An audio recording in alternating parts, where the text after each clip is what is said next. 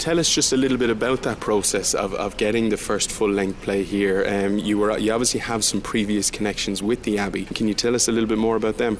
Um, yeah, well, I suppose I have a, a, relationship with the Abbey now for maybe I think three, four years.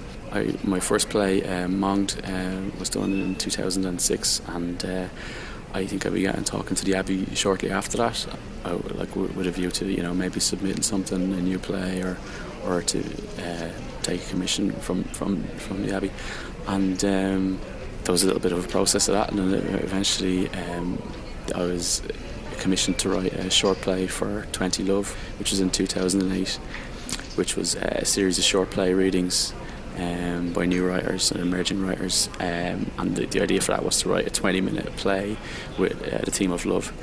So that was a really good experience in terms of like that, that sort of introduced me to the way the Abbey works and I got to know the, the sort of staff and, and kind of the, you know the building and all that sort of stuff.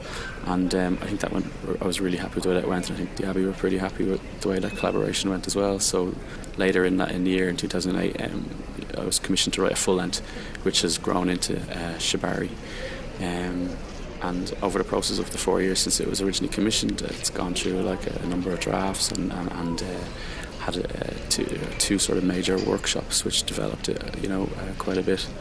And um, that's been great. It's been a really good process in terms of developing something over a length of time and then having all the sort of, sort of support systems that the Abbey is able to uh, provide you with. You know, I think it's definitely helped me sort of come along as a as a, as a writer. Um, and sort of develop my craft quite a bit because uh, it's been quite a rigorous process.